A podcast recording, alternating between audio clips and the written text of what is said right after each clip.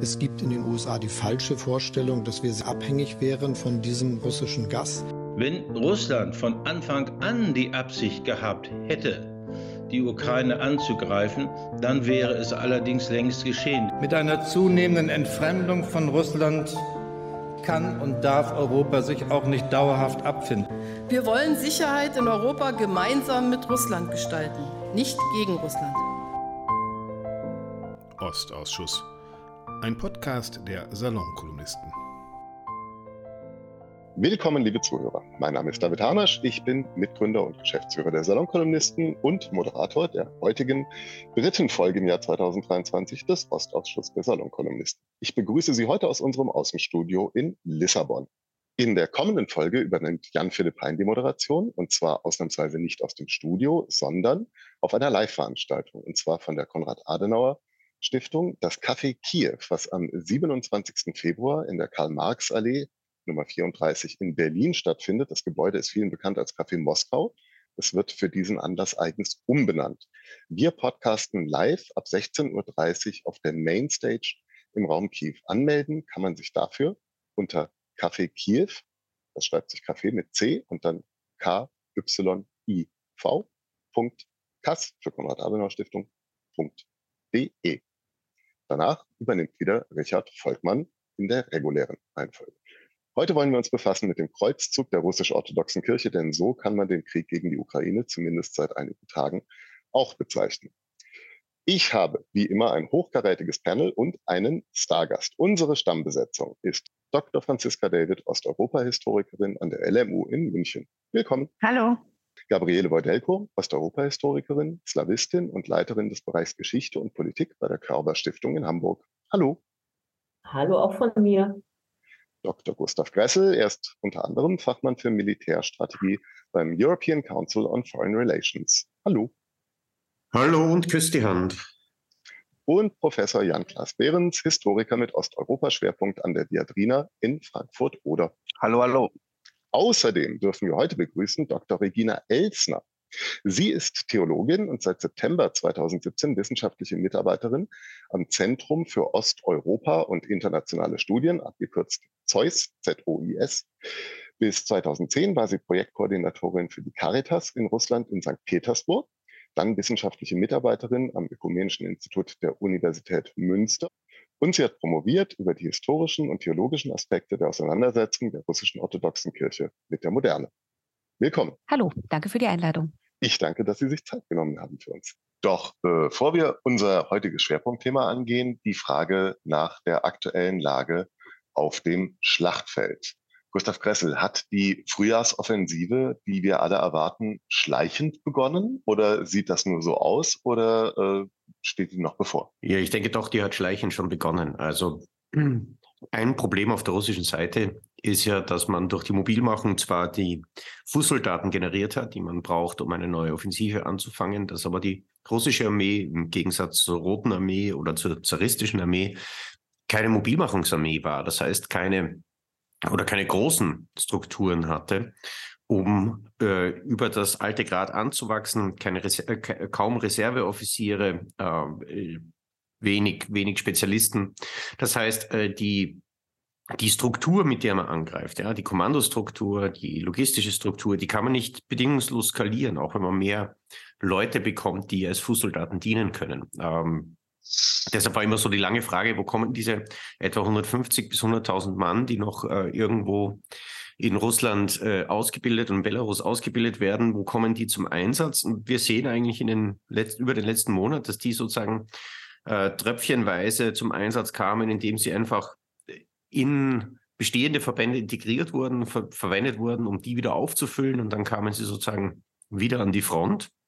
Und das würde sich mit, der, mit, de, mit dem Problem decken, dass eben diese, diese strukturelle äh, Obergrenze, dass die sozusagen das begrenzendste Maß der, der Mobilmachungstätigkeiten ist. Und damit geht sich natürlich auch eine neue Offensive im großen Stil, äh, wie wir das, äh, die frühen Offensiven der Roten Armee im Zweiten Weltkrieg oder die Brusilov-Offensive im Ersten Weltkrieg gesehen haben, natürlich nicht aus. Da, da kann sich jetzt keine, kein Tor öffnen, aus, aus dem einfach neue Divisionen herausfluten, sondern man kann dann nur mit mobil gemachten Leuten einfach schrittweise verstärken, was man schon an an Bataillonen, Regimentern, Divisionen äh, im Feld hat. Und das geschieht jetzt. Und man sieht es auch, dass die Angriffstätigkeit immer weiter zunimmt. Wir haben an allen Sektoren, auch auf Nebensektoren der Front, darf wo ich, die Ukrainer, wo es ruhig war, haben wir russische Angriffstätigkeiten. Und das ist ja. sozusagen diese Frühjahrsoffensive. Äh, darf ich kurz unterbrechen? Ich hm. bin ja nun wirklich völliger Laie, aber ähm, es erschließt sich mir nicht, wie das militärtaktisch sinnvoll sein kann. Denn äh, damit gebe ich ja dem Gegner quasi einen Einblick äh, dahin, wie ich, äh, wo ich und wie ich anzugreifen gedenke, wenn ich das peu à peu aufbaue. Wäre es nicht viel sinnvoller, erstmal diese mobil gemachten Truppen auszubilden, um dann mit einem Überraschungsmoment in die Offensive zu starten? Oder übersehe ich da was? Ähm, ja, das wäre militärisch besser. Es wäre natürlich auch militärisch besser, wenn ich die konzentriert zum Einsatz bringe und nicht sozusagen meine Angriffstätigkeiten auf einer breiten Front äh, zerstückel in verschiedene kleine Angriffe, die jeder für sich eigentlich nicht die entscheidende Größe bringen, um die Ukraine zurückzuwerfen. Okay. Ähm, dazu dazu gibt es zwei Dinge zu sagen. Das eine ist, ich kann natürlich nur machen, wozu mein Apparat in der Lage ist. Und ähm, das, das Problem mit konzentrierten Angriffen, erstens, die Ukraine würde natürlich sofort auf große Truppenkonzentrationen mit HIMARS schießen. Äh, deshalb versucht man das zu vermeiden. Ah, das Zweite ist, okay. dass äh, die Russen schon erhebliche äh, Koordinationsprobleme haben, wenn sie wenn sie eben mit größeren Verbänden in den Angriff gehen und dann Durchbrüche haben, Durchbrüche ausnutzen. Also das, das ist mehr so eine Frage der Überforderung der eigenen Führung und der, der eigenen Truppe. Vor allen Dingen, weil man es eben jetzt mit äh, relativ schnell, rasch ausgebildeten Soldaten zu tun hat, weil man eigentlich schon große Verluste an Offizieren äh, und an alten Hasen gehabt hat und weil man sozusagen eigentlich nicht mehr über die, die Truppe verfügt, die, die sowas wirklich gut kann. Äh, das Zweite ist, dass sozusagen äh, ein schneller Durchbruch und eine Eroberung der ukrainischen Tiefe jetzt gar nicht so im Vordergrund der russischen militärischen Bemühungen stehen. Die, die, der Hauptzweck dieser ganzen Angriffe ist es, die Ukraine abzunutzen und ihnen Verluste beizubringen, um über Zeit das ukrainische Militärpotenzial so weit zu erodieren, dass es nicht mehr nicht mehr organisierten Widerstand leisten kann. Das ist ein Abnutzungskrieg. Und die russische Rechnung äh, lautet, äh, wenn sozusagen auf lange Sicht krieg, kriegen wir aus unserer maroden, aber dennoch produktionsfähigen Rüstungsindustrie einfach mehr Gerät, mehr Leute und mehr Gewehrträger nach, als die Ukraine Waffen aus dem Westen bekommt und über Zeit sozusagen gewinnen wir das. Deshalb ist sozusagen ein effizienter und schneller Gewinn von, von Gelände gar nicht so im Vordergrund der militärischen Überlegungen. Okay, verstanden. Was ist denn nach unserer Beobachtung, wir wissen ja nicht, was im Kreml tatsächlich entschieden wird, was ist denn jetzt das Ziel der äh, Bemühungen der nächsten Tage und Wochen? Kann man das auf einzelne Ortschaften ähm, beschränken oder gibt es da ein übergreifendes, größeres Ziel? Ähm, ja, also die, die sozusagen die Schwerpunkt der Kämpfe ist immer noch rund um Bachmut. Ähm, da haben die Ukrainer, äh, die ja schon in sehr brenzliger Lage waren, durch Gegenangriffe ein bisschen Gelände gut gemacht und sozusagen die Lage wieder etwas stabilisiert, obwohl der, der Druck äh, der, der, russischen Angriffe immer noch enorm hoch ist und ich nicht wirklich weiß, wie lange das noch, äh, wie das noch gut geht. Ähm, von Bachmut äh, sozusagen oder der, der Gegend um Bachmut von Soledar äh, versucht man auch ein bisschen nach Norden zu stoßen, Richtung Siversk. Ähm, das sind, äh, sind sozusagen äh, die, die größten Angriffe. Und dann haben wir natürlich noch ähm, Wuleda und äh, Gemnia, wo, wo auch Angriffe sich immer weiter, immer weiter ausgebaut werden. Und Gemnia sehen wir äh, russische Elite, Fallschirmjäger eingesetzt, die, die dort angreifen. Uh, um Wuleda sehen wir äh, vor allen Dingen Marineinfanterie, die dort angreifen. Das heißt, das sind sozusagen die, die äh, kampferfahrensten und qualitativ besten Verbände, die die russische Armee aufzustellen vermag. Ähm, das Problem auch bei denen sieht man im taktischen Vorgehen, also vor allen Dingen ist bei, bei der Marineinfanterie im Wulneda, dass, äh, dass äh, auch da schon, wenn man es vergleicht mit ihren Einsätzen in der Vergangenheit, äh, man taktisch nicht mehr wirklich so gut agiert, wie, wie das in der Vergangenheit der Fall war. Äh, man fährt in Minenfelder rein, man, man fährt Angriffe mit geschlossener Luke, weil sich die Panzerbesatzungen im Grunde Angst haben vor dem, was auf ihn zukommt. Ähm, man fährt nicht sehr umsichtig. Äh, es werden Befehle nicht, Lageinformationen nicht gut weitergegeben. Also auch da sozusagen greift der Dilettantismus um sich und das ist halt so ein Zeichen einer Armee, die sich abnützt. Auf der anderen Seite muss man aber auch sagen, gerade um Bachmut, äh, die Ukraine hat da auch ihre besten Einheiten und Spezialeinheiten jetzt reinschicken müssen, weil einige der Territorialverteidigungsbataillone aufgerieben wurden, äh, einige der Bataillone, die sozusagen auch wieder frische Soldaten bekommen haben, ähm, enorm hohe Verluste erlitten hat. Und auch bei, da ist es natürlich auf der ukrainischen Seite das, was mir zurzeit am meisten Sorge macht, ist eben auch das Abnützen ähm, der besten Einheiten, der Spezialkräfte, der mechanisierten Einheiten, äh, weil die natürlich auch einen enormen Erfahrungsschatz haben ähm, äh, taktisch irrsinnig gut sind, aber die brauche ich auch dann, wenn ich eine Gegenoffensive machen kann. Das kann ich nur mit mechanisierten Kräften. Äh, bei jeder Gegenoffensive müssten die ukrainischen Spezialeinheiten auch äh, Tiefenaufklärung, äh, in Besitznahme, äh, sozusagen handstreichartige in Besitznahme von, von Schlüsselgelände äh, äh, als, als sehr wichtige Voraussetzung für den ukrainischen Angriff leisten. Und desto mehr ich die eigentlich als Linieninfanterie abnütze in solchen Ortsschlachten, äh, desto weniger bin ich dann in der Lage. Also da äh, ist sozusagen, auch wenn die Ukraine jetzt das Gelände gut hält, macht, macht mir doch ihre, ihr Einsatz von, von erfahrenen Kräften ge gewisse Sorgen. Okay, also wir sind in einer Abnutzungsphase angelangt und die Ortschaften, um die es jetzt geht, sind aber eigentlich strategisch nicht wahnsinnig wichtig, sondern es geht wirklich darum, den Gegner einfach äh, Material verbrauchen zu lassen. Genau. Ähm, die, die Ortschaften sind ja großteils zerstört. Also wenn man sich Bilder von Marinka oder Wuneda anschaut, die sind, die sind im Grunde äh, ausgelöscht. Äh, aus ukrainischer Sicht ist natürlich die, der Kampf in solchen Ruinenstädten äh, von Vorteil, weil man den Gegner zwingt, auf eine nahe Kampfdistanz äh, zu gehen. Da, da, können die Russen ihren Vorteil an Panzern und Schützenpanzern an direkter Feuerkraft eben kaum ausspielen, weil sie in der Ortschaft einfach Block um Block Haus um Haus kämpfen müssen, in, in die Reichweite von von ukrainischen äh, Panzerabwehrwaffen kommen äh, und, äh, und da natürlich die, die ukrainische Infanterie sich viel besser bewegen äh, kann, in Ortschaften viel besser kämpfen kann. Und deshalb beißt sich die Ukraine an solchen Ortschaften, selbst wenn sie schon komplett unbewohnt und zerstört sind, fest, weil sie da natürlich den Russen weit mehr Verluste beibringen kann für, für jeden eigenen Toten äh, ja. als etwa im offenen Gelände oder, oder äh, anderswo. Haben wir dazu eine äh, halbwegs belastbare Schätzung? Also wie sich das für die Ukraine auszahlt, zu sagen, okay, wir halten jetzt eine komplett zerstörte Ortschaft, denn für jeden äh, ukrainischen Soldaten, den wir vom Schlachtfeld tragen müssen, sei es tot oder sei es verletzt, haben wir x russische? Ähm, also die russische Armee geht davon aus, dass sie bei einem Angriff im offenen Gelände eine Überlegenheit an Mann und Material von 3 zu 1 bis 4 zu 1 braucht, in Ortschaften von 6 zu 1 bis 8 zu 1 und in großen Städten eine noch weitere Überlegenheit, um, um Widerstand zu brechen und zu überwinden. Okay, das also erklärt. Das zeigt, zeigt in etwa, warum eine Ortschaft wichtig ist. Habe ich verstanden.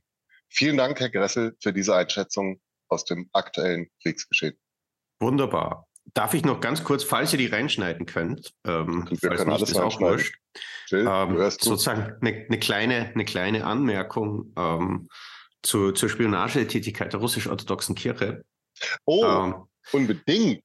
Natürlich, das passt ja super zum Thema.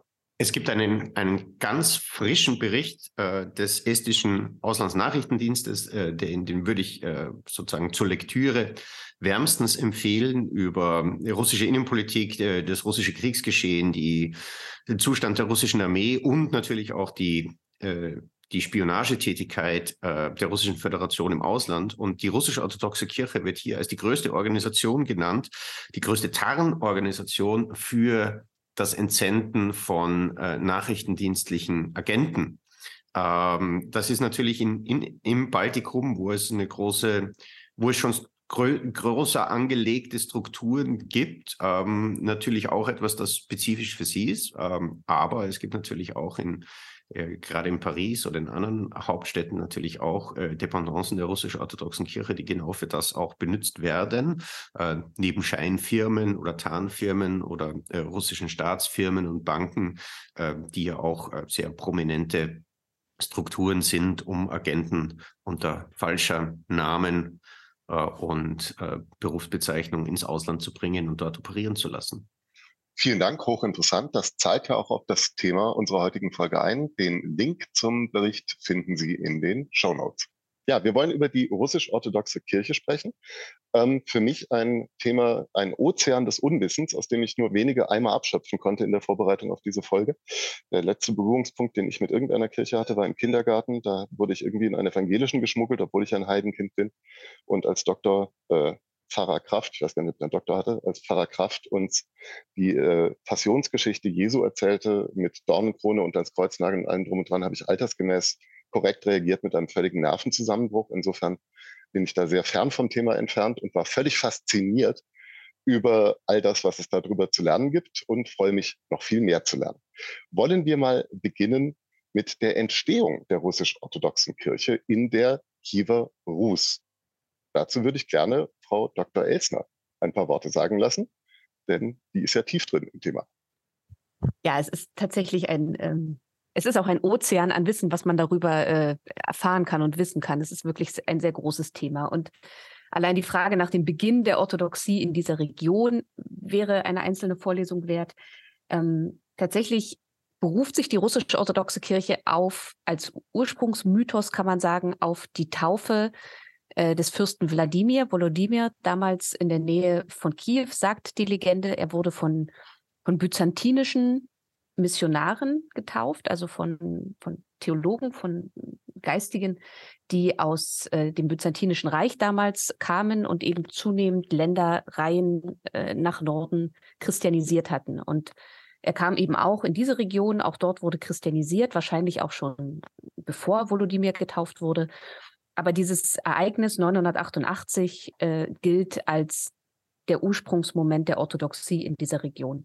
Damals war das ja das, die mittelalterliche Rus, also ein Zusammenschluss von Völkern, die äh, in der Region ja lebten, die dann nach und nach, wie es üblich war in der Orthodoxie damals, äh, quasi mit ihrem Fürsten mit christianisiert wurden. Also es wurde der, der Fürst wurde getauft und der beschloss dann auch für seine Gefolgschaft, für seine Völker, dass sie auch diesem Glauben angehören sollten und dass also das Heidentum, wie es wahrgenommen wurde, damals dort nach und nach verboten wurde, verdrängt wurde und die Menschen zunehmend christlich wurden und dem christlichen Glauben in dieser byzantinischen, also ostkirchlichen Tradition ähm, sozialisiert wurden, aufwuchsen. Dann gab es ja eine wichtige Zäsur, nämlich dass Moskau als das dritte Rom ausgerufen wurde nach dem Fall Konstantinopels 1453. Ähm, Frau Wojdelko, wollen Sie dazu ein bisschen was ausführen? Na, vielleicht muss man noch mal einen halben Schritt zurückgehen, also auf das Bezug nehmen, was Regina Elsner gerade gesagt hat. Relativ kurz nach dieser Christianisierung kam es äh, irgendwie 1054 schon zu einem sogenannten Schisma, also das heißt einer Spaltung der, der zwischen der römisch-katholischen und der orthodoxen Kirche. Und das ist deshalb wichtig im Vorfeld äh, dieser, dieses Narrativs Moskau, das dritte Rom, weil es eben zeigt, dass ähm, es relativ früh schon eine Rivalität gab zwischen eben dem der römisch-katholischen Kirche und der Ostkirche, der der östlichen Orthodoxie, wenn man wenn man so will. Und ähm, wie Sie gerade richtig gesagt haben, Herr Hanasch, nachdem die, äh, nachdem Konstantinopel von den Osmanen erobert worden war, ähm, hat dann relativ schnell die, die, also hat die, die, die Kirche in das Moskauer Patriarchat sozusagen, die, die, die, die Kirche in Moskau reagiert und hat eben durchaus mit einem imperialen oder mit einem sag mal, Dominanzanspruch äh, proklamiert, dass eben äh, Moskau das dritte Rom sei jetzt und ein viertes werde es nicht mehr geben oder ein viertes wird nicht sein. Das heißt also auch damit proklamiert, nun sei also endgültig das geistig-religiöse Zentrum äh, nach Moskau gerückt, nachdem Konstantinopel für, die, für das Christentum verloren schien. Damit waren vermutlich oder auch, wie wir aus Quellen und dem, was danach passierte, damit waren dann die, äh, war der Papst äh, im fernen Rom sicherlich nicht ganz so einverstanden. Davon ist auszugehen, Frau Elz, ne? Ja, ich wollte da gern quasi darauf hinweisen, dass man im Prinzip sehr gut an der Stelle schon sieht, wie es zwar einerseits um natürlich auch um politische Verschiebungen ging, ne? dass es um, um das Ende von Imperien oder den Zerfall oder die Neugründung von Imperien ging, dass aber die Kirche oder das Christentum mit so einer ganz eigenen Logik von, äh, von Wahrheit und von dem Heilbringenden quasi weiter mitgegangen ist. Also das erste Rom mit dem Anspruch, sie sind der Führer, die Anführer oder der Ehrenvorsitz in dem im weltweiten Christentum. Dann Konstantinopel mit dem Anspruch, dass man, dass sich dort das Heil befindet, eben auch mit einem christlichen staatlichen Führer sozusagen, mit einem, mit einem Kaiser. Und dann eben Moskau. Und, und das hat sich durchgehalten bis heute. Und es gibt tatsächlich seitdem keine andere christliche Hauptstadt oder kein anderes christliches Imperium, was sagen würde, wir sind die, die wirklich die Garanten der Wahrheit sind und damit heilsbringend sind. Das ist drin in diesem Konzept vom, vom Dritten Rom. Ja, dieses Schisma zeigt sich unter anderem, und damit möchte ich jetzt einen großen Sprung schon fast direkt in die Jetztzeit machen, darin, dass als Papst Urban II. am 27. November 1095 auf der Synode von Clermont als erster Papst der Geschichte zu einem Kreuzzug aufrief, die äh, unabhängige russisch-orthodoxe Kirche nicht mitgegangen ist. Und das über 400 Jahre lang nicht. Und jetzt zum ersten Mal ein russisch-orthodoxer Patriarch sagt, wer in einem Krieg stirbt, der kriegt alle seine Sünden vergeben und geht damit direkt ins Himmelsreich ein, womit man ja sagen könnte, das ist faktisch ein Kreuzzug. Jan-Klaas Behrens, dazu eine Einordnung? Ja, hier zeigt sich eigentlich, ähm, wenn man nochmal kurz zurückgeht, ähm, eben dieses enge Verhältnis zwischen Kirche und Staat in Russland, die praktisch fast fusioniert sind äh, heutzutage, ähm, institutionell zwar getrennt, aber in der gleichen politischen äh, Stoßrichtung unterwegs. Und auch das geht zurück bis mindestens äh, Peter I., der eigentlich diese russische äh, Kirche zur Staatskirche gemacht hat. Und das ist eine Rolle, aus der sie sich eben selbst in der Revolution nicht ähm, emanzipieren konnte. Und besonders unter Putin kommt diese Rolle, denke ich, jetzt wieder zum Tragen. Blicken wir noch ein bisschen zurück in die Zeit vor Putin. Das war ja nicht spannungsfrei, das Verhältnis der russisch-orthodoxen Kirche während der Sowjetunion, die ja ein sehr atheistisches Gebilde war. Dennoch hat die russisch-orthodoxe Kirche zum Beispiel im Zweiten Weltkrieg eine Panzerdivision finanziert. Ähm, Frau Davis, können Sie uns was dazu sagen, wie das zu Sowjetzeiten war?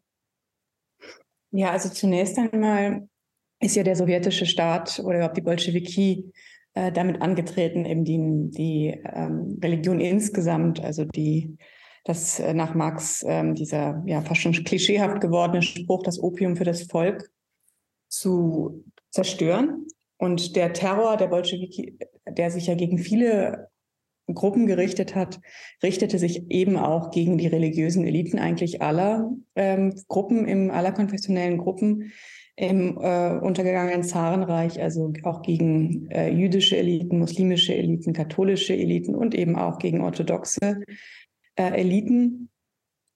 Aber, äh, und das erklärt das, was, was Sie jetzt genannt haben, nämlich diese, ähm, diese Unterstützung des sogenannten Großen Vaterländischen Kriegs, also des Kriegs gegen NS-Deutschland nach dem Überfall auf die Sowjetunion durch Deutschland ähm, im Juni 1941, dass da äh, erstmal auch recht pragmatisch äh, wirklich aber auch ein Wendepunkt stattfindet, nämlich wenn alles mobilisiert werden muss für den gemeinsamen Feind, gegen den gemeinsamen Feind, dass eben auch die orthodoxe Kirche äh, mit einschließt. Und damit ist eigentlich die Phase dieser Verfolgung definitiv vorbei. Also dann hat man eher ein, ja, ich würde sagen, ein pragmatisches Verhältnis eben durchaus auch die Ressource Orthodoxie zu nutzen im offiziell atheistischen äh, Staat und auch eine relative Staatsnähe dann doch auch und auch eine Ver Ver Verzahnung mit den Geheimdiensten, zumindest von, von Teilen der Kirche, äh, die dann die Sowjetzeit ähm, äh, über auch in unterschiedlichem Maße, würde ich sagen, anhält. Mhm, da kommen wir gleich nochmal drauf. Kirill der Erste hat ja auch eine Geheimdienstvergangenheit. Frau Elsner wollte noch was ergänzen. Ja, das schließt vielleicht ein bisschen gleich, gleich daran an, äh, was Sie andeuten. Ähm, ich wollte kurz eben auch darauf hinweisen, dass ähm, weil Sie, Frau Davis, auch das Wort Eliten gebracht haben, ne? dass, es, dass es sehr wichtig ist zu unterscheiden, wer die Kirche ist oder über wen wir sprechen, wenn wir dann über Kirche sprechen. Und ähm, was Stalin getan hat, 43, als er die verbliebenen restlichen drei Bischöfe, die es zu dem Zeitpunkt noch gab, ne, alle anderen Bischöfe waren verhaftet oder getötet, ähm, die lud er zu sich ein und, und brachte im Prinzip diese Kirche als, als Leitung, als Institution, als Struktur, brachte er sie wieder ins, ins Leben und auch in die Öffentlichkeit zurück. Aber die Verfolgung der Gläubigen hörte halt nicht auf. Also wir haben eigentlich wirklich die gesamte Zeit über eine Verfolgung und Unterdrückung von Gläubigen der orthodoxen Kirche. Aber die orthodoxe Kirche als Institution war wahnsinnig nützlich, um dem sowjetischen Staat äh, zu helfen, auch gerade international zu helfen, international den Anschein zu erwecken, dass eigentlich mit der Religion alles in Ordnung wäre äh, in der Sowjetunion und so weiter. Also man hat da schon sehr deutlich getrennt zwischen einem gläubigen Volk und Menschen, die eben ihre, ihre Religion ausleben wollten und der Nutzbarmachung einer Institution ähm, zu politischen Zwecken. Das führt zu einer weiteren Frage, die ich jetzt einfach mal in die Runde geben möchte. Ähm, wie wurde denn die russisch-orthodoxe Kirche international wahrgenommen? Auch von anderen Glaubensgemeinschaften, insbesondere von anderen christlichen Glaubensgemeinschaften, als ebenwertiger Player auf Augenhöhe? Also, wenn ich darf, ähm, es war, glaube ich, oder wenn man zurückgeht in dieser Geschichte, dann sieht man 1946 hat, wurde eben auch unter Stalin das kirchliche Außenamt in Moskau eingerichtet. Also die Institution, die bis heute zuständig ist für die Kontakte der russisch-orthodoxen Kirche mit, mit dem Rest der Welt, sage ich mal. Und vor allen Dingen mit den anderen auch Kirchen- und Religionsgemeinschaften. Und äh, Ende der, der 40er, Anfang der 50er Jahre hat sich die russisch-orthodoxe Kirche angefangen, sehr zu engagieren in diesen weltweiten inter, internationalen christlichen äh, Gemeinschaften, ökumenischen, ökumenische Rat der Kirchen ist da ein Stichwort, natürlich auch der Vatikan. Und all diesen Institutionen war ziemlich bewusst den Menschen, wenn man da in die Archive guckt, dass sie es ähm, mit, einer, mit einer Kirchenvertretung zu tun haben, die äh, vom KGB, von der sowjetischen Propaganda unterwandert sind, die instrumentalisiert werden. Und gleichzeitig wollte man aber natürlich diese Brücke nutzen. Also man hat natürlich schon versucht, diese Menschen auch als Kirchenvertreter und nicht als Staatsvertreter zu sehen und wollte gern dieser unterdrückten Kirche, die es eben auch war, äh, helfen durch diese, durch diese gemeinsamen Kontakte, durch die Konferenzen, Friedenskonferenzen und so weiter. Also das ist sehr ambivalent damals schon gewesen, wie man mit dieser Kirche international umgegangen ist, weil sie eben auch diese Doppelfunktion hatte von unterdrückter Kirche und ähm, Staatskirche. Danke. Frau Wojdelko hat noch eine andere. Ja, vielleicht noch eine kleine Ergänzung. Wenn wir über die russisch-orthodoxe Kirche sprechen, wäre es vielleicht noch ähm, wichtig zu erwähnen, dass ja als Reaktion auf die massive Verfolgung äh, der russisch-orthodoxen Kirche durch die Bolschewiki in der frühen Sowjetunion sich durch Immigranten ein, die sogenannte russisch-orthodoxe Auslandskirche gegründet hatte, also ganz früh in den 20ern. Und die jetzt heute ihren Sitz in den USA hat äh, und sozusagen äh, an verschiedenen Orten ähm, sich, sich bewegt hat mit ihrem Sitz. Aber was wichtig ist zu sagen, ist, glaube ich, dass es ein lange, lange Jahrzehnte einen Konflikt gab zwischen der Auslandskirche und der russisch-orthodoxen Kirche, die eben von Moskau aus äh, wie soll man sagen, regiert wurde oder die von Moskau aus herrschte, weil ähm, naturgemäß eben viele der Immigranten, Immigrantinnen und ihrer Nachkommen ähm, und die Gläubigen, die sich der Auslandskirche anschlossen, eben gerade mit dem politischen Handeln oder mit der Nähe zur der russisch-orthodoxen Kirche zur sagen wir es mal, sowjetischen und heute auch äh, russischen Politik dann im, in der, nach, der, nach dem Ende der Sowjetunion, weil sie damit einfach nicht einverstanden waren. Also da gab es immer wieder Konflikte, da war, war man sich eben auch nicht grün. Verstehe. Gucken wir mal auf die russisch-orthodoxe Kirche in der Post-Sowjetunion und da bietet es sich an, das ein wenig durchzudeklinieren am aktuellen Patriarchen Kirill I., bürgerlich Wladimir Michailowitsch Gunjajew, ich hoffe, ich habe ihn nicht ganz falsch ausgesprochen, der wurde 1972, also noch zu Sowjetzeiten, Agent beim äh, KGB, sogar Offiziersrang. Deckname Michailov. Geschätztes Privatvermögen heute, schlappe 4 Milliarden Euro und er äh, hat einen 30.000 Euro Wecker am Handgelenk. Ähm, er gilt als der äh, Schöpfer der Ruski Mir. Diese Geheimdienstverstrickung ist ja nun äh, sehr krass. Und vielleicht möchte uns Gustav Gressel das mal ein wenig einordnen, denn der ist ja nah dran an diesen Themen. Ja, also äh, das Lustige ist ja, äh, Putin, Putin selber, der so eine Art Mafia-Religiosität hat, also er sozusagen ist kein besonders gläubiger Mensch in, im Sinne des Glaubens selbst, aber er hat hin und wieder gelegentlich schlechte Gewissensbisse, was sein, sein Amtswirken angeht, geht äh, für religiöse Belange, sucht er das, äh, sucht ein Kloster in der Nähe von Pskov aus und äh, nimmt eigentlich äh, Kirill als religiösen Führer im Sinne der äh, von Doktrinen, Auslegungen etc. nicht besonders ernst. Äh, er ist ein Mittel, und das war natürlich die Moskauer Kirche immer, ein Mittel in erster Linie, um in der eigenen Gesellschaft äh, die sozusagen die Lehren des Regimes auch zu predigen, Einfluss auszuüben und dann natürlich auch,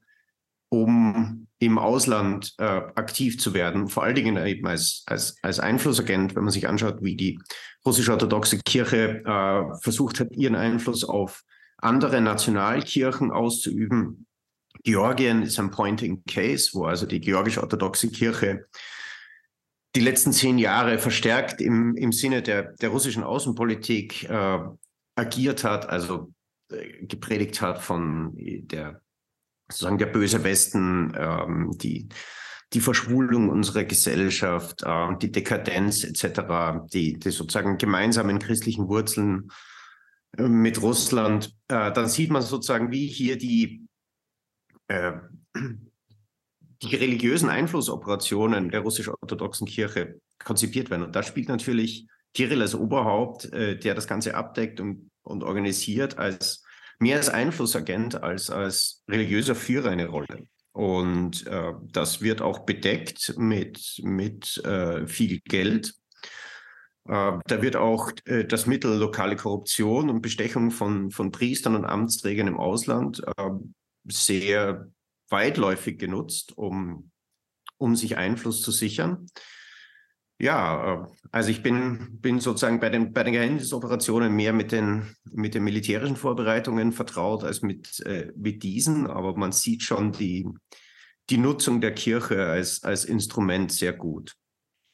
Danke, Frau Elsner und Herr Behrens wollen gleich noch was sagen. Ich habe noch eine kurze Frage an Sie, Herr Gressel, weil das tatsächlich hm? das Militär betrifft. Ähm, diese bizarre Militärkirche, die da vor zwei Jahren vor Moskau eröffnet wurde, können Sie dazu zwei Worte sagen? Ich habe die in dieser Arte-Doku gesehen und war gelinde gesagt sprachlos. Ja, also es ist eine, eine, eine Kathedrale für die äh, Streitkräfte der Russischen Föderation, die äh, sozusagen, also erstens mal ist ein pompastischer Protzbau, äh, dann natürlich sehr glorifizierend dargestellt, äh, der Sieg äh, Russlands beziehungsweise der Sieg der Sowjetunion im Zweiten Weltkrieg auch sozusagen umgedeutet als den, den, Grundstein der Vormachtstellung Russlands heute.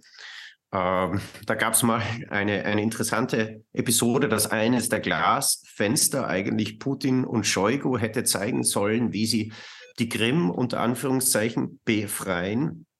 Uh, und Putin hat dann abgewunken, dass dieses Fenster uh, sozusagen erst nach seinem Ableben montiert werden solle, da man sozusagen in einer Kirche ja uh, Heiligen und Toten gedenkt und ähm, äh, nicht den Lebenden.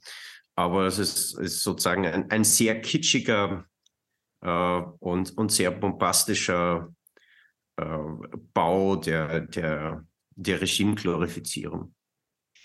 Hierzu, wen es interessiert, bitte gerne mal auf YouTube oder auf der Arte-Mediathek suchen nach der entsprechenden Folge von Arte Tracks. Das ist sehenswert. Frau Elzner hatte noch was zu sagen ja, jetzt, jetzt schon mehrere Sachen, wenn ich darf. Also zum einen zu dieser, ja, zu dieser Kirche will ich vielleicht einfach nur sagen, ähm, oder zu dieser Kathedrale der, der russischen Streitkräfte, ähm, dass man daran sehen kann, was aus der Theologie dieser Kirche geworden ist unter Kirill. Na, das ist ein, also quasi ein heidnischer Tempel, ein Kriegstempel, muss man sagen, der lebt von Symbolwerten. Also wer wen es interessiert und der mal auf die Homepage geht von dieser Kirche, wie sie gebaut wurde, die besteht aus einer einzigen Ansammlung von symbolischen Zahlen. Die Zahl der, der Kuppeln, die, die Größe des Gebäudes, da sind die Daten des Zweiten Weltkriegs drin, da sind die Daten von, na, und, und was eigentlich so die Spitze der, der, der Blasphemie, muss man schon sagen, eigentlich ist, ist, dass der Boden dieser Kirche aus ähm, Panzern, eingeschmolzenen Panzern der, der deutschen ähm, Wehrmacht gemacht wurde. Ne? Also man befindet sich wirklich in einem absoluten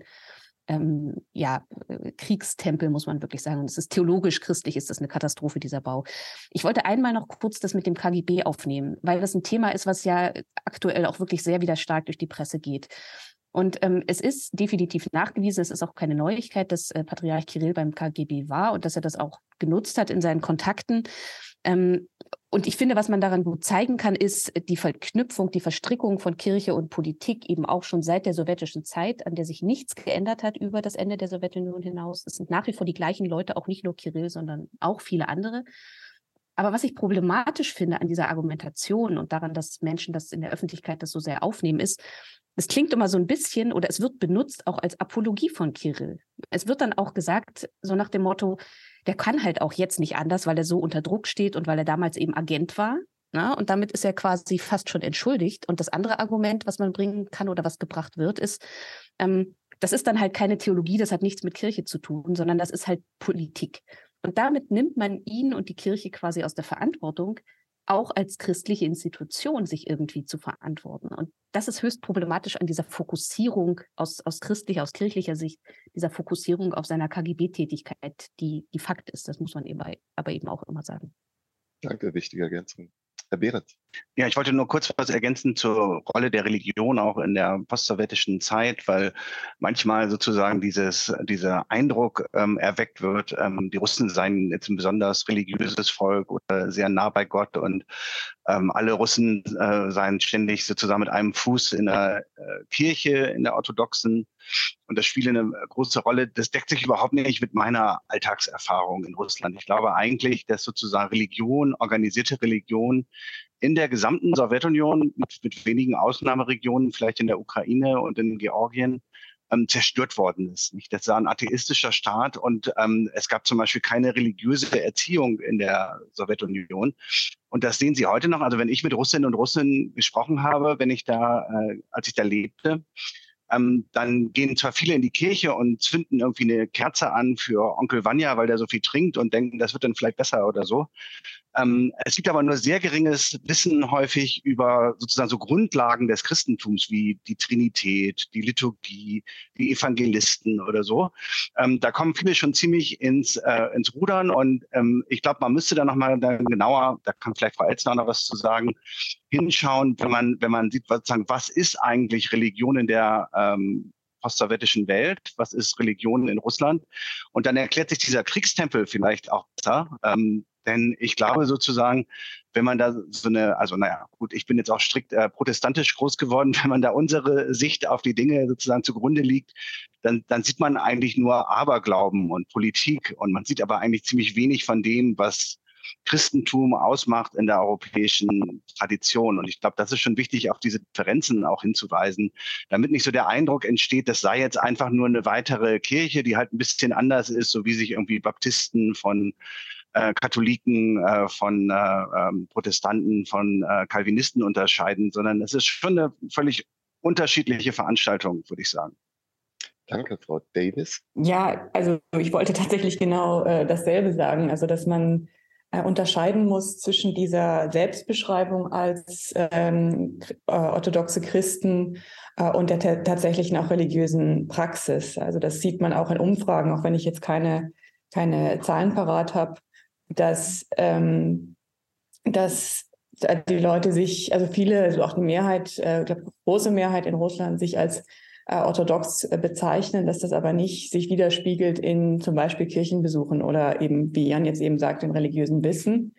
Ähm, aber was man schon sagen kann, ist, dass ähm, äh, es ja auch nicht nur um, um sozusagen die institutionelle Kirche geht. Es geht auch noch mal darum, dass Orthodoxie als ähm, Ressource bei, ähm, bei äh, Oligarchen zum Beispiel eine große äh, Rolle spielt. Also der, der bekannteste Fall ist Konstantin Malofejew, äh, also ein Oligarch, der sich eben aber auch selbst, glaube ich, als orthodoxer Monarchist oder so ähnlich äh, beschreibt, der ähm, eine Schlüsselrolle gespielt hat bei der Finanzierung und Unterstützung der sogenannten Separatisten, die ja zum großen Teil einfach russische äh, Staatsbürger äh, waren im, im Donbass, aber auch bei der Eroberung der Krim. Und das ist auch nochmal ein Aspekt, ähm, auf den ich jetzt noch kommen will, für den wir noch nicht gesprochen haben. Auch die Rolle von solchen orthodoxen, ich sag mal, Businessmännern oder äh, Oligarchen äh, für so die globale Vernetzung von einer äh, neurechten reaktionären äh, Bewegung. Also diese, es ist ja auch Teil der russischen Selbstbeschreibung in der offiziellen Propaganda, äh, Russland als Hort der ähm, traditionellen Werte als Gegenentwurf zum angeblichen schwulen Europa, äh, als, ähm, als Ort äh, gegen irgendwie äh, Legalisierung von ähm, LGBTQI-Rechten, äh, also Rechten der LGBTQI-Community, ähm, also gerade ja auch diese Hetze und auch die äh, gesetzliche Diskriminierung von Homosexuellen hat ja auch eine wichtige Rolle gespielt in diesem Abgrenzungsdiskurs äh, zu, zum Westen und spielt bis heute eine große äh, Rolle. Und das, da gibt es auch ganz reale Finanzströme. Also es gibt auch, äh, ja, also es kam, glaube ich, Ende des letzten Jahres ein Bericht raus, ähm, woher eigentlich das viele Geld kommt im, in der Europäischen Union gegen die, ähm, gegen eben die äh, Rechte von Homosexuellen, von äh, Trans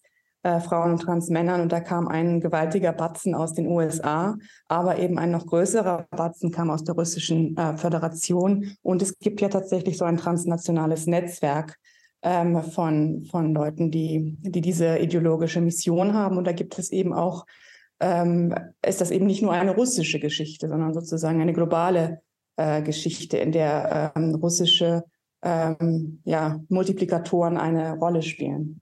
Danke, Frau Elzner hatte sich noch gemeldet und der möchte ich auch noch die Frage mitgeben, weil wir gerade über die globale Einbindung gesprochen hatten, ob denn äh, andere Kirchenführer die Möglichkeit hätten, tatsächlich effektiver tätig zu werden gegen Kirill. Also der aktuelle Papst ist ja durch äh, beeindruckende Äquidistanz auffällig geworden. Oh, das sind jetzt, das sind jetzt viele Themen. Ich gucke mal, wie ich es zusammenkriege. Also ich wollte zum einen gerne noch ähm, äh, quasi die Zahlen nachtragen, beziehungsweise mich nochmal beziehen auf die ähm, auf die Religiosität in Russland, weil das, weil das wirklich wichtig ist. Also es sind ähm, insgesamt äh, sagen so ungefähr 70 Prozent der Bevölkerung immer, sie sind orthodox. Und wenn man dann in die Tiefe geht, wie es gerade auch schon gesagt wurde, Gottesdienstbesuch, Gottesglaube, religiöses Wissen, dann sind wir bei, weiß ich nicht, fünf bis zehn Prozent maximal der Bevölkerung. Und das hängt nicht nur mit der Sowjetunion zusammen, sondern es hängt auch damit zusammen, dass in den 90er Jahren ähm, wahnsinnig viele Menschen auf der Suche nach ihrer neuen Identität, nach einem neuen Boden unter den Füßen in die orthodoxe Kirche strömten, aber die Kirche selber überhaupt nicht hinterherkam, diesen Menschen zu vermitteln, äh, was sie da quasi unterschreiben, äh, etwas salopp gesagt. Also es gab Massentaufen, ne? es gab wirklich diese Bilder von hunderten Leuten vor Kirchen und der Priester hat einfach nur über alle den, das Weihwasser versprüht und damit waren sie getauft. Aber was das heißt, das wissen die wenigsten und das wissen sie bis heute am, wirklich die wenigsten. Und das hat dann die Auswirkung, dass diese Menschen mit Orthodoxie eben ihre Kultur verbinden und nicht einen Glauben. Und das führt wiederum dann dazu, was wir heute sehen, dass die Kirche und die Politik es beide sehr leicht haben, Menschen für kulturelle oder eben auch nationale Ideen zu mobilisieren über die Orthodoxie. Also zu sagen, ihr seid doch orthodox, also müsst ihr natürlich für diese großrussischen Ideen sein, ihr müsst für diese moralisch konservativen Werte sein, denn das ist orthodox. Und ihr müsst natürlich auch bereit sein zu sterben für dieses Land, was den wahren Glauben beinhaltet und was äh, euch beschützt vor dieser bösen, gefährlichen, liberalen Welt um euch rum. Das ist wirklich spannend ähm, zu sehen, wie das eben mit, auch mit diesen Zahlen an Religiosität zu tun hat und warum das wichtig ist. Ähm, es lässt sich eben benutzen für eine Sakralisierung äh, von, von Kultur, von, auch von Nationalität und so weiter. Und das ist das, das Gefährliche, was wir dann darin sehen. Ähm, zu den internationalen Netzwerken könnte man sehr viel sagen. Ich werde am Ende, glaube ich, noch auf, äh, auf ein Buch zu sprechen kommen, was es sich in der Hinsicht sehr lohnt zu lesen. Ähm, denn diese, diese Idee davon, dass Russland, äh, wie Patriarch Kirill es in den letzten Tagen öfter gesagt hat, die eine Insel der Freiheit sei und die orthodoxe Kirche eine Insel der Freiheit innerhalb der, der Religion quasi sei, hängt zusammen mit diesem Schutz von moralisch konservativen Werten und diese Werte sind aber nicht russisch ausgedacht. Auch die russische Welt, wie es vorhin mal kurz gesagt wurde, ist nicht etwas, was Patriarch Kirill in dem Moment ausgedacht hat, ne? sondern es sind immer Prozesse, wo Leute hin und her diskutiert haben, was passt jetzt um uns als Staat oder als, als Idee groß zu machen. Und diese moralischen Werte, das ist wirklich ein Prozess, der ist international passiert äh, in den letzten 30 Jahren. Das sind Ideen, die aus Amerika schon mal nach Russland oder nach Osteuropa gewandert sind, dann wieder zurückgewandert sind. Die Culture Wars spielen hier eine ganz große Rolle. Also die Vorstellung, dass wir es wirklich mit einem Krieg zwischen verschiedenen Kulturen, liberaler Kultur und konservativer Kultur zu tun haben. Ähm, und da sind natürlich diese Netzwerke, da sind Gelder entscheidend, da sind äh, Menschen, Oligarchen entscheidend, die diese Gelder hin und her schicken. Und diese Studien, die Frau Davis auch erwähnt hat, die sind äh, da wirklich sehr erhellend, um sich keine Illusionen zu machen, dass das auch nicht aufgehört hat mit dem Krieg. Also dass es jetzt auch nicht so ist, dass diese konservativen Netzwerke sagen, wir verzichten jetzt auf russisches Geld, denn wir wissen jetzt, dass das des Teufels ist, weil man damit Krieg führt, sondern diese Gelder fließen durchaus weiter und unterstützen weiter unsere christlichen neuen rechten Netzwerke hier in, in Westeuropa. Und um auf die letzte Frage kurz zu antworten, was das eigentlich mit den religiösen oder kirchlichen Führern in anderen Kirchen macht in diesem Krieg. Ähm, äh, das Problem ist, dass gerade der Vatikan diese Ideologie der konservativen traditionellen Werte jahrelang, wenn nicht jahrzehntelang gemeinsam mit der russisch-orthodoxen Kirche erarbeitet hat. Und ich bin eigentlich fest davon überzeugt, dass die Zurückhaltung, die der Vatikan auch zeigt seit einem Jahr inzwischen, wo er immer wieder versucht, mit Russland Brücken zu bauen und zu sagen, äh, eigentlich kenne ich doch den Patriarchen ganz gut, so schlimm kann es eigentlich nicht sein, wir versuchen da im Kontakt zu bleiben, auch darauf zurückzuführen ist, ähm, dass man sich eben nicht deutlich gegen diese Ideologie stellen möchte und kann, weil man selber so stark überzeugt ist davon, dass wir eigentlich als Christen wirklich gegen diese liberalen, säkularen Werte kämpfen müssen. Nur vielleicht nicht mit Waffen, aber e-, eben kämpfen müssen wir schon. Und damit nimmt man sich selber eigentlich das Haupt, die Hauptkritik, die man ansprechen könnte gegen den Patriarchen und gegen die Leitung der Kirche. Eine kurze Nachfrage. Herr Behrens kommt auch gleich dran, aber hierzu habe ich noch mal eine kurze Nachfrage. Ähm, meine Idee, aber ich bin ja nun wirklich weit draußen aus dem Thema, war, dass der Papst vielleicht auch deswegen eine gewisse Zurückhaltung übt, weil er natürlich äh, seine Schäfchen in Afrika nicht vergrätzen möchte, denen am besten damit gedient wäre, wenn die Ukraine sich kampflos geschlagen geben würde und Getreide geliefert würde. Aber das ist jetzt sehr realpolitisch gedacht. Vielleicht liege ich damit völlig falsch, Frau. Ja, da, das ist ein, ein interessanter Aspekt. Ich, ich bin mir da nicht so sicher. Ich glaube, ich glaube, der Vatikan hat ausreichend andere Gründe, um da so zu bleiben und äh, an, an, an dieser Position zu bleiben. Und ich will ihm auch gar nicht absprechen, dass es auch wirklich ein, ähm, ja, äh, dass er versucht, quasi in der eigenen Tradition der, der, des Vatikans äh, zu bleiben, ähm, sich bis zum Ende quasi als Vermittler freizuhalten. Ne? Das ist schon mhm. auch eine Motivation, die man ihm nicht komplett abschreiben kann. Aber es gibt diverse Interessen und es gibt natürlich die Kirchen des Südens, des globalen Südens, ähm, die jetzt nicht unbedingt, äh, da spielt das Getreide vielleicht auch eine Rolle, aber grundsätzlich spielt eine Rolle, dass die eben auch alle diese, diesen äh, antikolonialistischen Diskurs im Prinzip führen, ne? dass sie sagen, endlich ist da mal jemand, der dem Westen auf die Finger haut mit seinen liberalen Werten. Und das darf mhm. man nicht ähm, geringschätzen, was da an Diskursen passiert. Mhm, danke. Herr Behrens. Ja, nur ganz kurz vielleicht zur Ergänzung. Ähm, ich glaube, das hängt natürlich auch schon sehr viel mit den handelnden Personen äh, zusammen. Ich würde mal vermuten, wenn wir immer noch einen polnischen Papst hätten, das haben wir schon länger nicht mehr, ähm, dass es da auch eine andere Position des Vatikan äh, gäbe. Aber das ist natürlich äh, Spekulation gewisserweise. Aber ähm, ernsthaft ähm, glaube ich, dass ähm, man sich auch keinen Gefallen tut, wenn man das alles nur in die rechtsradikale Ecke stellt, sozusagen. Natürlich gibt es diese Netzwerke, die Franziska Davis gerade beschrieben hat. Aber es gibt auch eine große Sehnsucht nach der Orthodoxie, zum Beispiel bei den Pazifistinnen und Pazifisten in der evangelischen Kirche in Deutschland. Wenn Sie sich solche Kreise äh, mehr oder weniger um Margot Kiesmann und so weiter anschauen, ähm, die sind auch mit Begeisterung zu diesen Treffen mit den Orthodoxen immer gefahren und haben auch große Probleme gehabt, jetzt zu Beginn des Krieges sich von der Orthodoxie, der russischen Orthodoxie zu, zu distanzieren.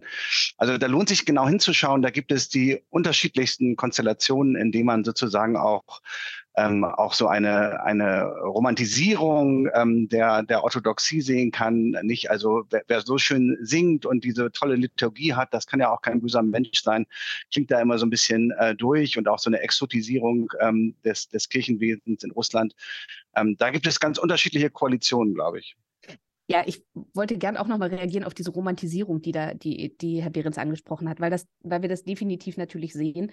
Ähm, was aber dabei auch eine Rolle spielt, ist, ähm, dass, äh, dass eben auch nach wie vor dieser gesamte osteuropäische Raum nur über die russische orthodoxe Kirche wahrgenommen wird. Also wir sehen in dieser ganzen Argumentation von Frau Käßmann, von, von dem Friedensbeauftragten der EKD, Herrn Kramer, von anderen, sehen wir ganz eindeutig, dass die die Ukraine oder auch Belarus oder äh, diese Kirchen, die es dort gibt, Moldau, überhaupt nicht wahrnehmen. Dass sie also nach wie vor diese ganze Region eigentlich romantisierend mit der russisch-orthodoxen Kirche eben in, in Einklang bringen. Und es ist auch ein bisschen schizophren, weil Frau Kessmann ja wirklich sehr negative Erfahrungen mit Patriarch Kirill gemacht hat.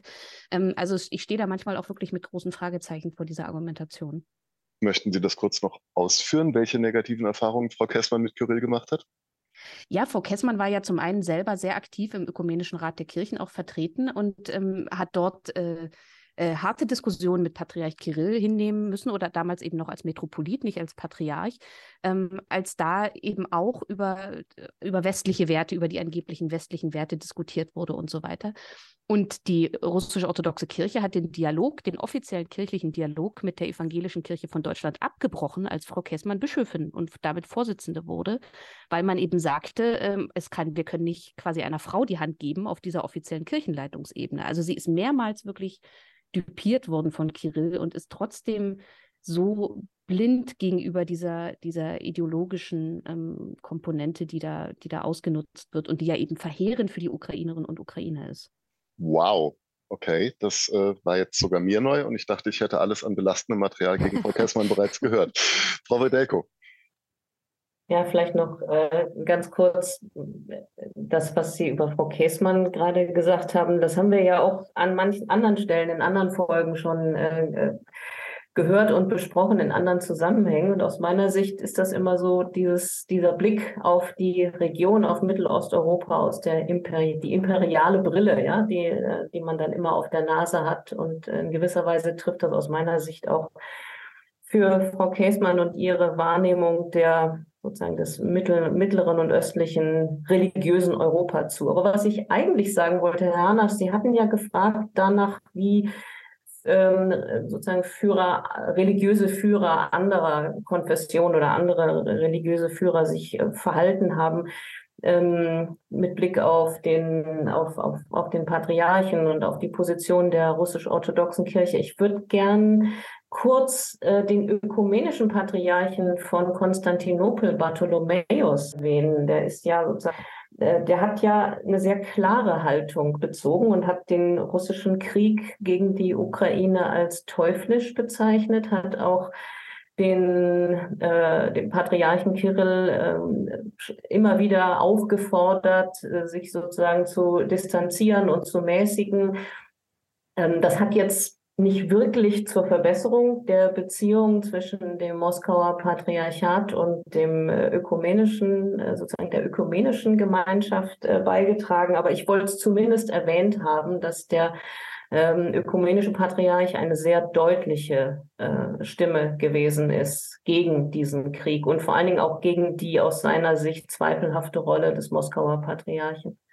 Ja, vielleicht bleiben wir da mal relativ nah dran thematisch. Ähm, die Abspaltung der ukrainisch-orthodoxen Kirche äh, ist da ja ein Punkt, der als Zäsur verstanden werden muss und der vielleicht auch noch ein wenig Erläuterung bedarf. Wollen Sie da vielleicht noch ergänzen, Frau Badelko? Ja, kann ich gerne versuchen, aber zähle auch ein bisschen auf, auf das Know-how von, von äh, Regina Elsner und Franziska Davis hier in der Runde, die bestimmt noch Ergänzungen haben. Also tatsächlich äh, hat, hat sich äh, hat als Reaktion oder hat sich als Reaktion auf die Annexion der Krim durch Russland und auf die auf den Krieg im Donbass äh, dann schon, schon 2018 die orthodoxe Kirche der Ukraine als eigenständige Kirche gegründet, also als ganz klare Abgrenzungsbewegung auch gegen die Jetzt Vorsicht, Verwechslung ist ein bisschen schwierig, als klare Abgrenzung gegen die ukrainisch orthodoxe Kirche des Moskauer Patriarchats. Ähm, diese neue orthodoxe Kirche der Ukraine, wie gesagt, 2018 etabliert, ähm, wurde auch, und das bringt mich zurück zu meiner Bemerkung eben über den ökumenischen Patriarchen von Konstantinopel, Bartholomäus, Bartholomäus hat diese neue, nenne ich es jetzt mal, orthodoxe Kirche der Ukraine anerkannt und sich damit eben auch den äh, Zorn des Moskauer Patriarchats zugezogen, die natürlich, äh, dass, dass eben diese Kirche nicht als, äh, als, als eigenständige Kirche anerkennen will, aus nachvollziehbaren Gründen. Danke, Frau Elsner. Ja, diese ganze Situation mit der Ukraine und auch mit dem ökumenischen Patriarchat ähm, zeigt sehr deutlich, dass die innerorthodoxen Gesprächsmechanismen eigentlich, ähm, eigentlich nicht funktionieren. Also ähm, der ökumenische Patriarch, Patriarch, hat sich tatsächlich sehr deutlich geäußert zum Krieg, zu Kirill, ähm, zu dieser gesamten äh, Ideolo ja auch religiösen Aufladung des Krieges. Ähm, aber das Problem ist, dass Patriarch Kirill oder überhaupt die russische Orthodoxie und nicht nur sie, sondern auch andere orthodoxe Kirchen den ökumenischen Patriarchen inzwischen als vom Westen infiltrierte Abteilung der eigenen Kirche ansehen. Und das mit der Gründung der orthodoxen Kirche der Ukraine oder der Anerkennung dieser Kirche durch den Patriarchen in, in Konstantinopel, in Istanbul, ähm, es eigentlich zu einer, zu einer Spaltung innerhalb der Orthodoxie gekommen ist, weil es eben einige Kirchen gibt, die diese Kirche anerkennen, dann gibt es andere Kirchen, die das nicht tun und äh, die sich gegenseitig eben jetzt der, ja, der Kirchenspaltung eigentlich beschuldigen. Das heißt, man kann innerorthodox überhaupt nicht mehr miteinander reden. Und das ähm, macht es so dramatisch, dass es eigentlich niemanden tatsächlich gibt, der da aktuell mit Kirill wirklich äh, zielführend über diesen Krieg reden kann, sondern es läuft dann eben immer wieder auf eine auf eine Instrumentalisierung von Moskau heraus, die sagen, ja, guckt, mit jedem, mit dem wir reden, die sind eigentlich auf unserer Seite. Und, ähm, und Bartholomäus tut das natürlich nicht und ist sehr deutlich, aber das Problem ist, dass er, dass das in Moskau nur als Bestätigung eigentlich gesehen wird der eigenen Position, dass nun ausgerechnet Bartholomäus sie kritisiert. Das muss heißen, dass sie eigentlich auf der richtigen Seite stehen. So, das ist das Problem innerorthodox. Danke. Herr Kressel hatte sich noch kurz gemeldet. Ja, es gibt, es gibt sozusagen einen, einen nachrichtendienstlichen Sidekick zu dem Ganzen. Es ist ja äh, sozusagen für die, für die orthodoxe Ökumene auch der heilige Berg Athos in Griechenland äh, nicht unbedeutend und als sich sozusagen die Streitereien um die Anerkennung oder Nichtanerkennung der ukrainisch-orthodoxen Kirche, also die Kiewer Patriarchat zuspitzen, hat natürlich der äh, SWR, also der Auslandsgeheimdienst, äh, versucht, äh, hier Leute anzuwerben und äh, die innerökumenische äh, Diskussion über die griechische Kirche sozusagen weiter zu spalten. Äh, damals gab es ja dann sozusagen in kurzer Darauffolge dann auch dieses äh, Namensreferendum mit Nordmazedonien, äh, wo sich auch Russland noch eingeschaltet hat. Und diese beiden, diese beiden Einmischungen zusammen haben das russisch-griechische Verhältnis nach, äh, nachhaltig getrübt. Ähm, und äh, wenn man sich wundert, warum Griechenland zum Teil sozusagen wann sie hawkisch umgekippt sind oder wann sie, äh, äh, wann, Griechen, äh, wann Griechenland von einer, einer sozusagen Akzeptanz russischer äh, Positionen und Forderungen abgekommen ist, dann ist äh, diese Diskussion und diese Entscheidung eines der Ereignisse, die, die eben dazu geführt hat. Den Sargnagel in die griechisch-russischen Beziehungen hat sicher die, die Eroberung von Mariupol, wo es eine relativ große griechische Community gab, äh, gesetzt. Aber ja, da, da stehen wir. Danke dafür. Wir sollten noch ein paar Worte verlieren über äh, Pussy Riot und zwar schlicht und ergreifend deswegen, weil das, glaube ich, das erste Mal im Leben der allermeisten Hörer gewesen sein dürfte, dass die überhaupt irgendwie was von der russisch-orthodoxen Kirche gehört haben. Und das hat ja auch eine politische Implikation, denn nach deren Aktion wurde ein Gesetz erlassen, welches die Beleidigung religiöser Gefühle unter Strafe stellt und was seitdem als wachsweicher Gummiparagraph, glaube ich, ziemlich äh, missbrauchsanfällig ist. Möchte mir dazu jemand was erklären? Ich kann ja vielleicht mal den Anfang machen. Ähm, also tatsächlich ist dieser, dieses, dieses Ereignis 2012, äh, der, der, Auftritt von Pussy Riot in der Hauptkirche der russisch-orthodoxen Kirche, muss man sagen, in Moskau, in der Christi-Erlöser-Kirche, das ist ein, das ist ein Wendepunkt ähm, sowohl im Kirche-Staat-Verhältnis als auch im Umgang des Staates und der Kirche mit der Zivilgesellschaft. Das war also wirklich ein, ein Kipppunkt, nachdem vorher wir ja schon die Proteste gesehen hatten. Pussy Riot war ja eine Reaktion auch auf die Repressionen gegen die Protestierenden ähm, 2011. Also das hing alles miteinander zusammen und danach sehen wir diese ganzen restriktiven Gesetze. Nicht nur dieses Blasphemiegesetz sozusagen, also der Schutz religiöser Gefühle, sondern auch die ausländische Agentengesetze, auch die neuen Extremismusgesetze und so weiter. Also das war wirklich so ein, ein Kipppunkt. Und, ähm, und was, glaube ich, interessant ist, ist, dass ausgerechnet dieses Gesetz äh, zum Schutz religiöser Gefühle ähm, seitdem relativ wenig verwendet wurde. Also wenn man, man könnte ja vermuten, dass das äh, quasi ein, eine riesige Welle von, von Prozessen geben könnte gegen Leute, die sich kritisch äußern. Es gab so ein paar Schauprozesse, würde ich sie nennen. Also es gab ein paar Prozesse gegen Blogger äh, oder gegen Leute, die in sozialen Netzwerken eben sich gegen kritisch mit der orthodoxen Kirche auseinandergesetzt haben. Aber ansonsten hat man eben auch sehr schnell andere Gesetze gefunden, um äh, auch gegen Leute vorzugehen, die eben auch die Kirche kritisieren, aber das eben nicht nur über dieses religiöse, über diese religiöse Argumentation zu bringen. Ähm, aber ja, also dieses Datum ist definitiv entscheidend ähm, bis, bis heute, muss man sagen. Danke. Dann interessiert mich die Rolle der russisch-orthodoxen Kirche in Deutschland. Ich habe in der Vorrecherche erfahren, dass es 1,5 Millionen orthodoxe Kirchenmitglieder in Deutschland gibt. Nicht alle Mitglieder der russisch-orthodoxen Kirche, sondern auch anderer orthodoxer Kirchen. Aber das lässt einen ja vermuten, dass die hier auch äh, Strukturen und Netzwerke haben. Und äh, da würde mich interessieren, ob wir etwas darüber wissen, wie die sich hier betätigen, wer auch immer sich berufen fühlt. Ich kann auch hier gerne den Anfang machen, aber ich kann, lass mich auch gerne Sehr ergänzen. gerne.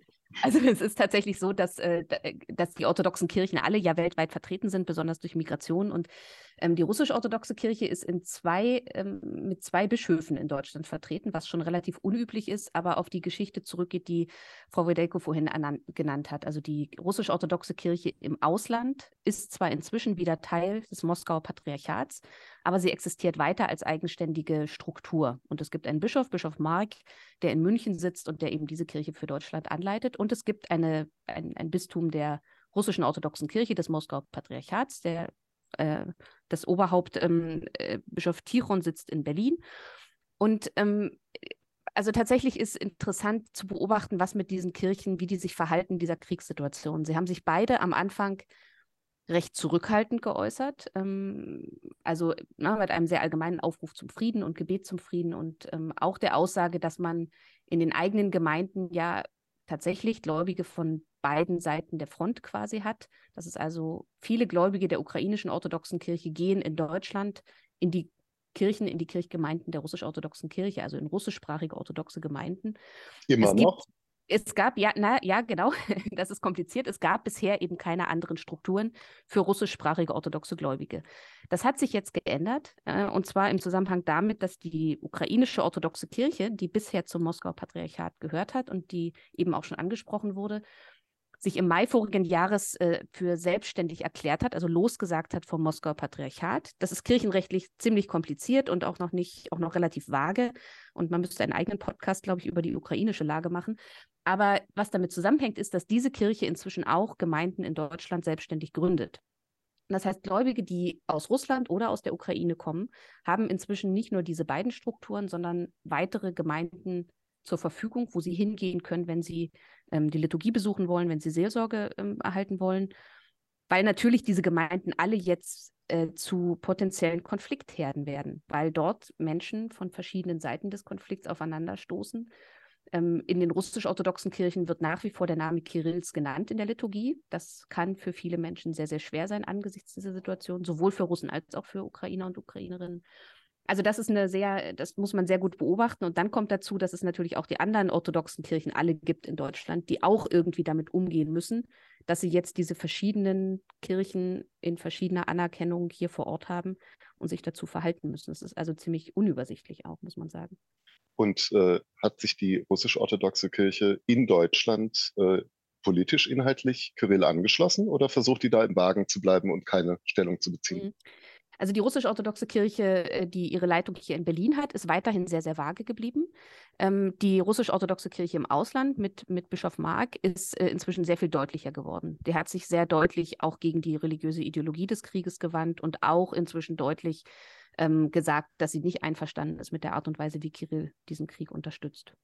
Vielen Dank. Wir kommen zu den Rubriken. Es gibt einen wohlverdienten Bar der Woche und die Ehrenrede wird gehalten von Franziska Davis.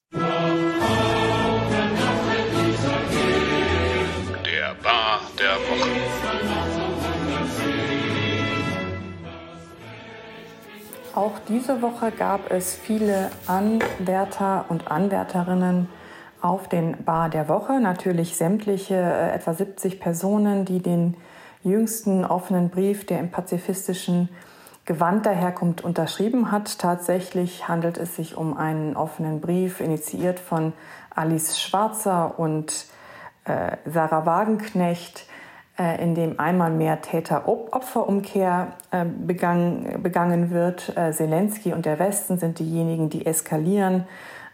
Russland als Aggressor wird auch erst eher spät im, im, im Brief abgehandelt, kurz erwähnt, aber im Grunde genommen ist der Adressat die Ukraine und der Westen. Wir mögen doch aufhören, Waffen zu liefern, die die Ukraine braucht, die sie gerade für ihr Überleben braucht. Das ist natürlich eine Realität, der dieser Brief genauso wenig äh, ausspricht wie die Realität, die Ukrainer und Ukrainerinnen unter russischer Besatzung äh, erwartet.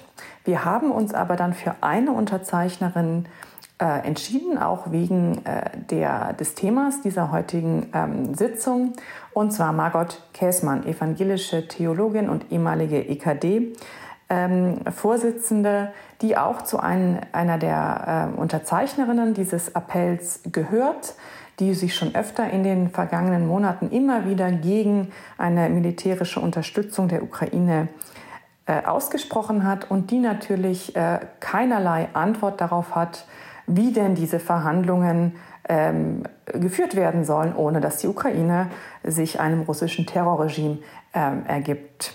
Sie formuliert dann Dinge, jüngst in einem Interview beim Deutschlandfunk, äh, wie wir finden Wege, man bräuche kreative Lösungen, gesamteuropäische Initiativen, ein bisschen Fantasie und man müsse halt äh, diplomatisch äh, sein. Und allein an diesen Äußerungen merkt man, auf welchem intellektuellen und ethischen äh, Niveau sich Frau Käßmann äh, bewegt. Immer noch glaubt sie, dass eine Waffenruhe, dass ein äh, Stopp der Auseinandersetzung der, der, der, des Konfliktes, des militärischen äh, Konfliktes ähm, dazu führen äh, würde, dass äh, weniger Menschen in der Ukraine äh, sterben. Sie müsste mitbekommen haben, was den Ukrainern und Ukrainerinnen unter russischer Besatzung droht, aber das interessiert sie nicht.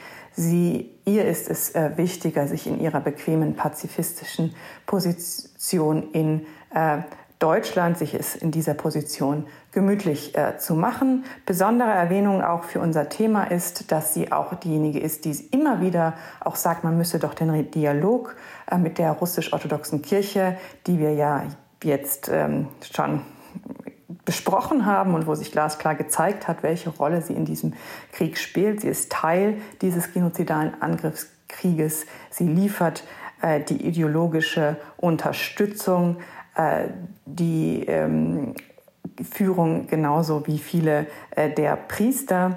Und äh, Frau Käßmann äh, schlägt also in einem Interview äh, allen Ernstes vor, man müsse doch ein bisschen Druck auf die russisch-orthodoxe Kirche äh, ausüben, damit die jetzt mal aufhöre, ähm, dieses, diesen Krieg zu unterstützen. Und für diese Dummheit bekommt sie den Bar der Woche.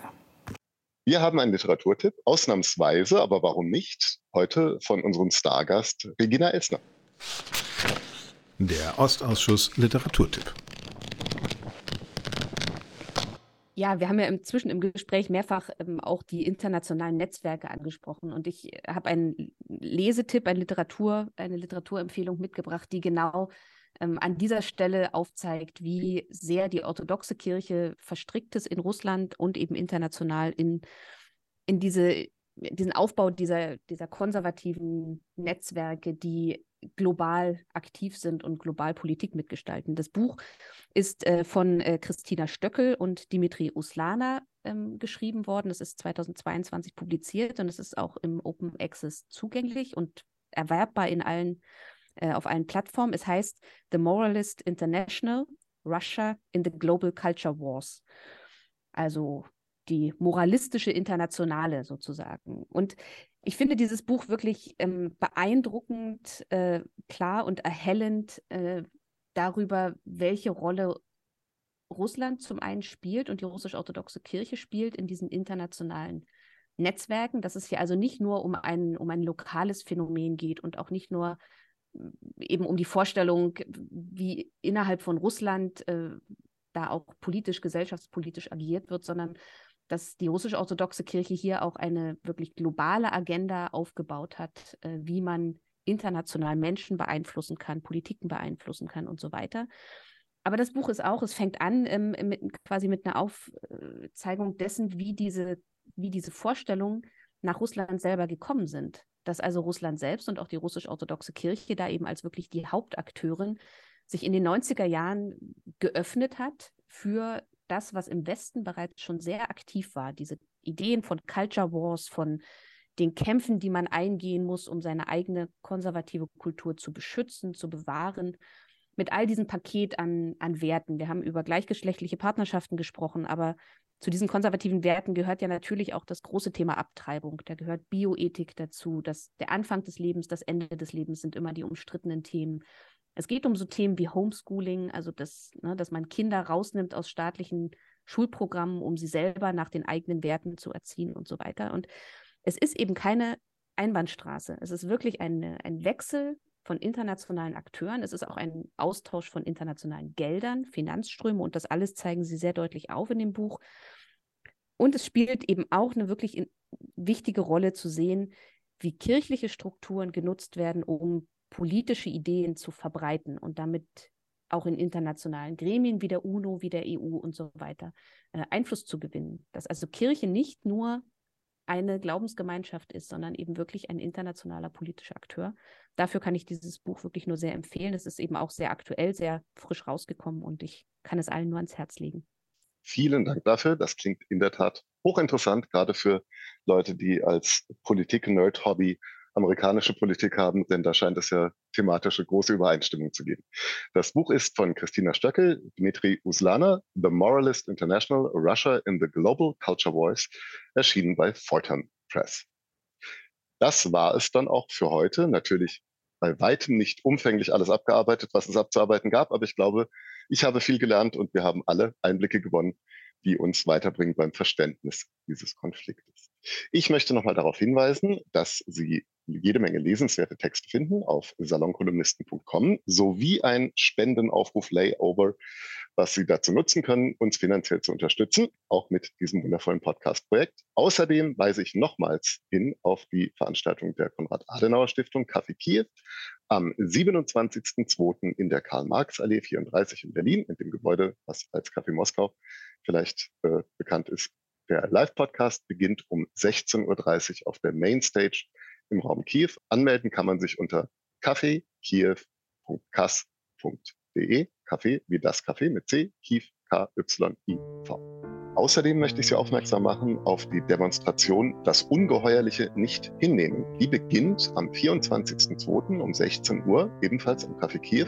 18 Uhr ist die Abschlusskundgebung am Brandenburger Tor. Wenn Sie Zeit haben, wäre es ein schönes Zeichen der Solidarität, wenn Sie dort aufkreuzen würden. Vielen Dank fürs Zuhören.